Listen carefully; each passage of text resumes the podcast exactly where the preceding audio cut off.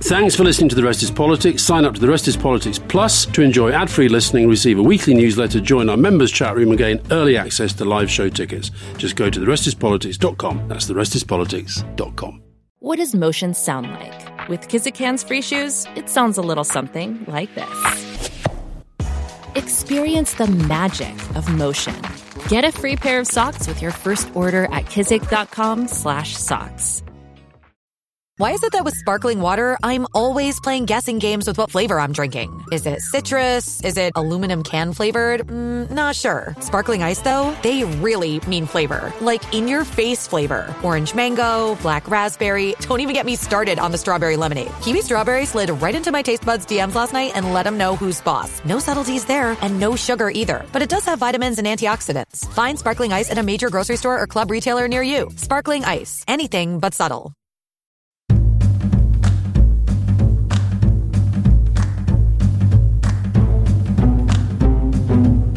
So, welcome to The Rest is Politics question time with me, Alastair Campbell. And me, Rory Stewart. So, Rory, we're getting close to into the four figures of questions every week. Where do you want to start? Okay, so there was a good question, I thought, which I haven't got right in front of me, but it was a question about Macron and Ukraine, which I think mm. caught your attention.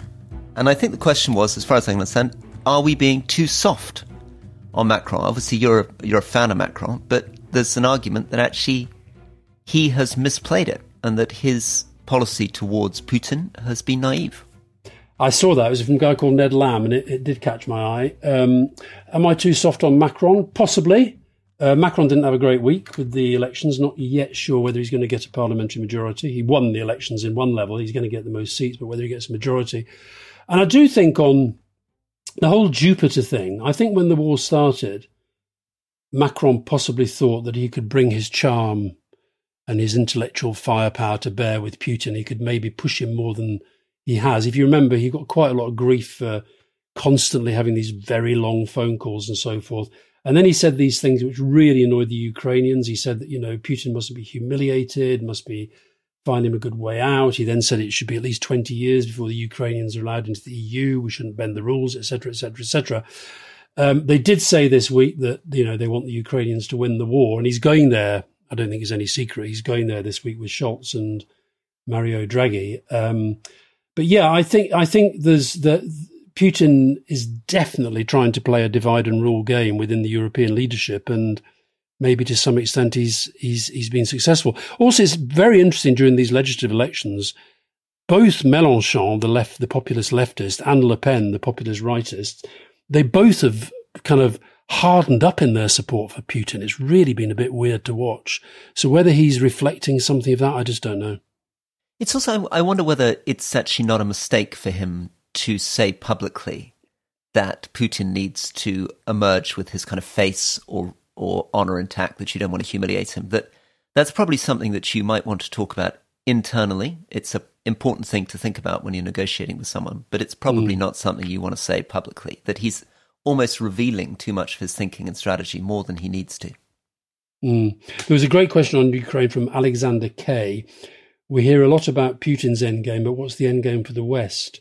Are there really any political solution, political or only military solutions? And, and how do we avoid Russia becoming a nuclear ISIS? That's pretty scary. Pretty scary. Um, and we're in a pretty scary situation, as, as you know, in Ukraine at the moment. So the Russians are now closing in on a Severodonetsk, and they're also closing in on a place called Lysychansk. And in both cases, Lysychansk, is a place about 100,000 people, in both cases, that would make the end, really, for the Ukrainian presence in the Donbass. And the Ukrainian troops are increasingly surrounded.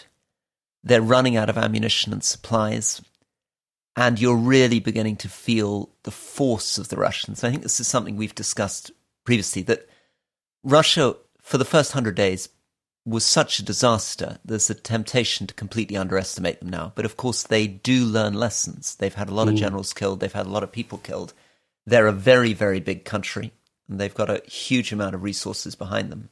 Mm. And I'm afraid that, that that's part of the problem here. What what is the answer to this? Well, it's going to be very, very difficult to dislodge Russia from those areas once they've taken them. Mm. I thought um, Putin's latest public pronouncements, he's looked unbelievably smug. He's got that sort of smugness back. He did an event with some young people the other day, and was it was the anniversary of Peter the Great's death, and I, I think we've discussed before that he sees himself in the line of Peter the Great, Stalin, Ivan the Terrible. These are the only leaders that he sort of respects, and he was boasting about the, the his his historic role was to take back the lands we lost, and he just looked incredibly smug. He's got that sort of leaning back in the chair, sort of mixing smugness and menacing. It's um, it's a deeply unpleasant mix. And it was a very weird speech, wasn't it? Because he actually even talked about invading Sweden, or at least Peter the Great invading Sweden. Mm, mm. Well, he's very. I think he's very troubled by this. Um, the movement in Finland and Sweden on uh, on NATO membership and on some of the noises that have come out of there. Although his his friend Erdogan is is trying to help push them back. And then there's the problem of, of the United States trying to get and, and Europe trying to get on side, still failing to get on side Gulf states, India, Israel in really lining up to isolate Putin. And that's, uh, you know, that's worrying, particularly mm. Israel and the Gulf. I mean, the, the fact that the United States' influence in the Middle East seems to wane so much that they can't really get those countries who they've provided so much support for for so many years to ally with them on this issue. There was another question, actually. I can't remember who it was from. It was um, was the whole thing about stopping Ukraine join the European Union, which, you know, I wonder whether that is what is pushed Macron to say it'll be 20 years before they get in kind of thing. Well, it definitely was, wasn't it? I mean, I think the answer to that question is that what worried Putin much more than NATO, he was actually bluffing when he said that he was worried about the NATO thing. He didn't think NATO was a threat to Russia. The threat is that if Ukraine joined the European Union, there would be an example right on the Russian border of a prosperous more democratic, more European state. And that's really what triggered him in 2014. Yeah, yeah. Do you want to pick another question? Yeah, here we are. Uh, so, Johnny Dearden, how can the government balance the benefits of rewilding and conservation with those of keeping land and communities alive with work and affordable housing? Definitely one for you. Well, let, let me let me try that one. So, uh, people will have followed that actually the government's turned back on the commitment that Boris Johnson made to the conservative environmental movement and indeed to his wife Carrie, which is that he was going to go for a lot of subsidies for more rewilding in Britain. And that has been shelved. And I think one of the reasons for that is something we've talked about in the past, which is that people are beginning to really worry about food security. It's amazing in Britain. We went for, I think, 12 million acres under production down to 9 million acres under production, taking land mm. out for environmental schemes. And the government's drive was to do ever more of that. And I think this question around food security, the fact that we're not beginning to produce enough food to eat, um, you know, we hover around 50% of the food we eat is actually produced in the United Kingdom, is, is making them rethink. Mm. We had a, a, little dispute uh, yesterday over um, Ireland, Northern Ireland, um, and there's a question here. Which tiny, tiny dispute. Yeah, tiny. We had a little, yeah. a little. I mean, and, and, were, we, were we a couple, Rory, I, we'd I think there's nothing that listeners like more than two middle-aged men shouting at each other. That's I wasn't shouting. Were you shouting at me? I wasn't shouting. I was very calm. Instead of me arguing with you, why don't you why don't you inform me about something? Rory, I found, I thought that was just a very agreeable, robust exchange of, of views rooted in our in in our factual assessments and our passions. Very good. Well, That's okay. Don't be upset, Rory. Don't be upset, please. I don't want to think that I've upset you. That would really, really ruin my day. okay, I'm not. It would honestly, honestly. Go on, go on, now, when you were in, when you were in government, did you have anything to do with something called the Treasury Devil? Yes. Yeah. Yeah. Go on, tell us about it. Well, the Treasury. So the Treasury Devil has got to be the weirdest job title on the planet, and it's the name for a senior outside lawyer who is brought in to advise the government on really, really, really tricky stuff. And at the moment, it's a guy called Sir James Eadie, Eadie, E A D I E, who's who, a big who I, who I know a little bit. I remember him advising Do you know him? actually. Yeah, yeah. He, he'd come in as an advisor. I sat in meetings where he advised us on stuff back in the day. Right. So he's the guy who, if the protocol row, not our protocol row, but the protocol row, if it ended up in court, he's the guy who would represent the government. Okay. Now, if you wind back, you may remember when this all first became an issue, for the government, they said they may have to break international law quotes in a limited and specific, specific and limited way. And that led to some pretty senior resignations, Advocate General, the Treasury Solicitor. And the lesson the government took was that if you're going to break the law, as they're now doing, don't be so stupid as to say that you're doing it. Okay. So the basic plan is unchanged. They're breaking the law, but they went out and said, we must find a lawyer who's telling us that we're not actually breaking the law. And they found the lawyer. Do you know who it is? No. Suella Braverman, the Attorney General. Okay. the one who thinks that Boris Johnson's wonderful. And she invented something called primordial significance, which rests on the idea, rests on the idea that the Good Friday Agreement's more important than the protocol and, and the UK single market is more important than European single market. And this apparently has the nickname BBS in government legal circles, which stands for Braverman bullshit. Okay. it only stands a chance if it's understood there is no official advice to the contrary. So they decided not to ask Sir James Eadie. But then they were told, I'm afraid you're going to have to ask Sir James Eadie because he's been involved in this the whole way through. So they asked him, but they asked him to, quote, assume that the policy is lawful. Okay? That was the instruction he got. So he thought, okay, I assume the policy is lawful. But he wrote his response in such a way that anybody who reads it is absolutely clear that he thinks their approach uh, lacks credibility, isn't lawful, and is not legally solid. solid.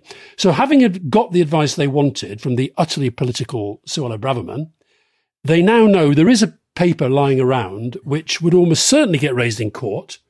And there you would have, acting for the government, the man who is absolutely clear that what the government is doing is not lawful, which is a total, total mess. Yeah, it's amazing. And when, yeah. when James Cleverly, the ill-named James Cleverly, was summoned to the House of Commons to explain this, he hid behind the whole, we never talk about legal advice to the government. But of course, that would be true in a normal functional government where legal advice doesn't leak. But this lot leak like sieves. So it's now out there all around the government and legal circles within government that James Eadie basically thinks this thing is absolute yeah. nonsense. It's amazing, isn't it? And it's all, I, I, I saw the leak and it's all couched in this weird civil service language, but he says he finds it more convincing reading the argument that it's breaking international law. we know what that, if you're a journalist getting hold of that, I think you know what it means, don't you? Beautiful. Uh, which, this is Una McGarvey, which former politician has gone on to do most good in the world? now, I would argue that both Tony and Gordon have actually done lots of good stuff uh, on, not least through the work they do through policy development stuff. But I think I'm going to pick out Jimmy Carter on that. I think Jimmy Carter has been an extraordinary post presidential president, uh, and he still sort of keeps going. Amazing. Amazing. And I, I, think to some extent, Mandela was probably the most dramatic example, wasn't he? I mean, he's somebody that you admire a lot, and we've talked about he, a lot. He, yeah, he's dead, though. He is certainly dead. We're talking about living politicians. Sorry, Al Gore, Al Gore, I think, has done some amazing stuff on the environment, out of power. Yep. And it's interesting how they do it in different ways. I, Gordon Brown, I think, has done it very, very quietly, very responsibly, very, very seriously. Mm. Um, and there's been much less the kind of razzmatazz that surrounds, you know, Al Gore or, or some of the bigger celebrity politicians. You don't. You, you, I'm, I'm detecting a not really liking Tony in you these days, Rory. I'm sort of just detecting something here. I'm fascinated by Tony Blair. I'm really fascinated by him, and I'm fascinated by the extent to which he remains so deeply, deeply involved in British politics, and the way in which he has uh, still retains an uncanny ability to seize headlines, seize debates, the way in which he'll suddenly take positions that are very, very timely or make a speech. That's because he's strategic. They're both strategic. And and it, it is it is it is fascinating. But I do sometimes I've never I tell you what I've never really forgiven him for. I tell you let's get to the depth of my resentment. I've never really forgiven him f- for the fact that when Theresa May announced the withdrawal agreement, he was straight out there on that morning and he said, I'm forming an unholy alliance with Boris Johnson to kill this. We mm. both agree that this is the worst of all worlds. Now, he thought that by destroying it, what he'd do is he'd have a second referendum and we could remain in the European Union. But what he actually did is destroy any chance of beating the ERG and Boris. And I thought well, that was it really, Ill, really ill considered, and okay. I thought it was catastrophic. Well, do you do you add me to the to the unforgiven list because I'd, no, I'd I, I forgive you because I because I like and love you and I know you. now, talking of um, former leaders, Chris Murgatroyd, who was your most feared oppo- opponent in terms of quick wit? And I'm going to go there for, for William Hague.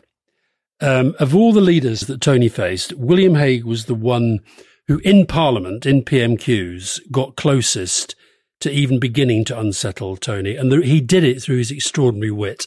And the thing is, though, I think I may have, I may have told you this before. We, we disarmed him by developing a line about William Hague that he was all jokes and no judgment. And as a result of that, he stopped doing the jokes and he stopped being witty and therefore he was weakened. But he was, for me, the most quick-witted um, opponent. What about you? Yeah, it's very good. It's very good. I think f- being funny is really important. I, I, I mean, look, he's not not uh, he's not a kind of necessarily big name, but I thought, for example, Chris Bryant was very good at being funny at the right moments. Yeah. I, yeah. I think humour in Parliament is hugely important. I mean, it was one of the things that sadly went wrong for Keir Starmer in his PMQs. You remember he said, as part of his intervention, oh dear. Mm. And the mm. Tory backbenchers suddenly caught on that and started saying, oh dear, oh dear, all the way through his speech. It's incredible how people get unsettled. Hey, here's a question for John Brown, same subject. Is there any value in PMQs? Questions are rarely answered, and it seems like it's more about theatrical performance. I mean, I think if we start saying there's no value in Prime Minister's questions, we might as well give up on democracy. Um, I think it has become very showbiz. What I used to like about PMQs when I was working with Tony Blair and Gordon Brown, I used to see it as a strategic anvil.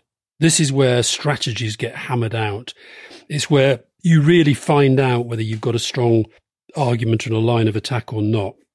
And tell you the other thing it does. I don't think with this government, because I don't think this is a functional government. I don't think Johnson functions as a functional prime minister. But Tony used prime minister's questions as a way of driving the government machine. We would demand things from, I think quite a lot of government departments were terrified of us on Tuesdays and Wednesday mornings because we were demanding facts and detail and data and information and explanations. And we'd be going back saying this isn't good enough. And so I think that using Prime Minister's questions, not just for the kind of half hour event that it is, but actually as a strategic anvil and a driver of government, that's where I think it was very yeah, important. I, I couldn't agree more. And actually, it was the lesson that it took me a long time to learn as a minister. I'd probably been in seven, eight years before I realized that the most powerful thing that you have is using Parliament, using your public statements to take that mandate and use that with government and the civil service rather than trying to argue every point privately, point by point inside your office, using those yeah. public moments to drive it through. No, I was going to say that the, the, the other thing I, was, I would say about that is that Prime Minister's questions is this is the, the other reason I think Johnson's sort of um, lack of contact with the truth is a real problem because one of the other things that a, a Prime Minister and a Minister can say is, I cannot say that if it's not true. So go and get me the facts. And Tony was absolutely, he was, he would shout every Wednesday morning, I just want the facts. And you get the facts and then you can start to make the political argument. Okay, let's go for our break.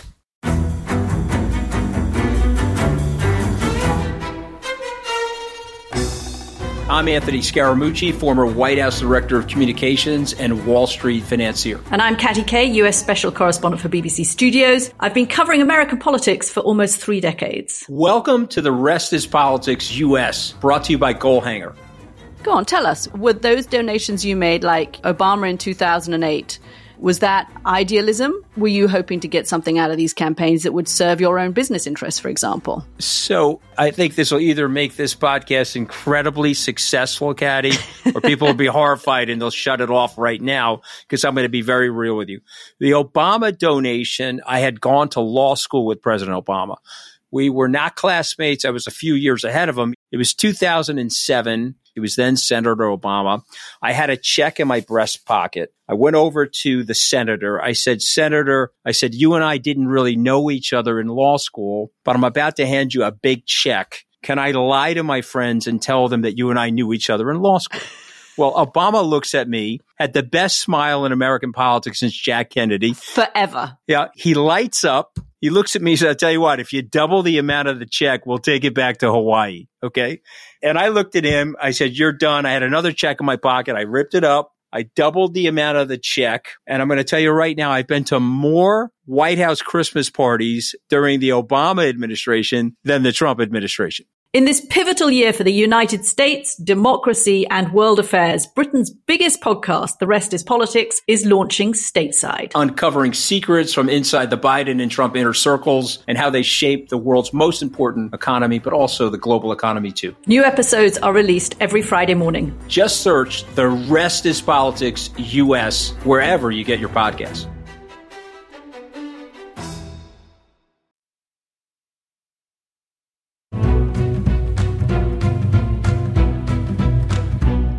Coming straight back in from the break here, I think a lovely point that you made there about pushing for the facts. I think one of the things that I notice sometimes with civil servants is that people I'd ask them a question and they'd say, well, I don't think you really want to say that, Minister. So they wouldn't give me the information and I'd have to push back and say, look, give me the facts and then I'll decide what to say. You can trust me not to say things, but I need to understand what the truth is behind this. I'm not going out there with you having concealed from me the bad news for fear that I might admit it when I'm on the public stage. There's a great question here from Steve Miles. Yeah. You know, we talked recently about how we were slightly downplayed Wales. Yeah. Um, Steve Miles' question: Netflix did an advert for a documentary about the mine, a film about the miners' strike, which they said took place in Wales, comma England. What impre- what impressions do you guys get of how Wales and the rest of the UK are seen around the world? Of course, it's not just you know.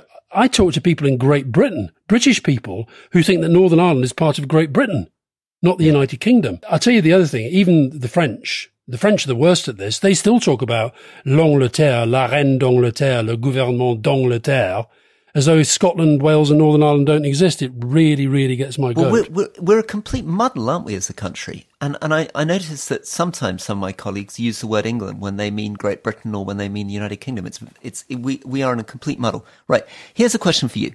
Um, Lisa, I'm curious as a languages teacher in a land of English speakers, what languages do you both speak and how and why did you learn them? Alastair, you're the language man.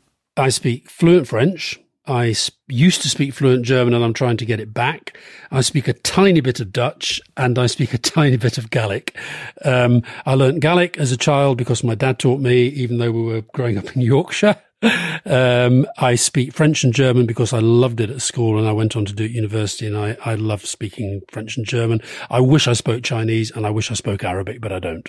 And are you gonna, are you gonna, are you gonna try to pick up another language? Are you gonna deepen your Gaelic or try to pick up a new one?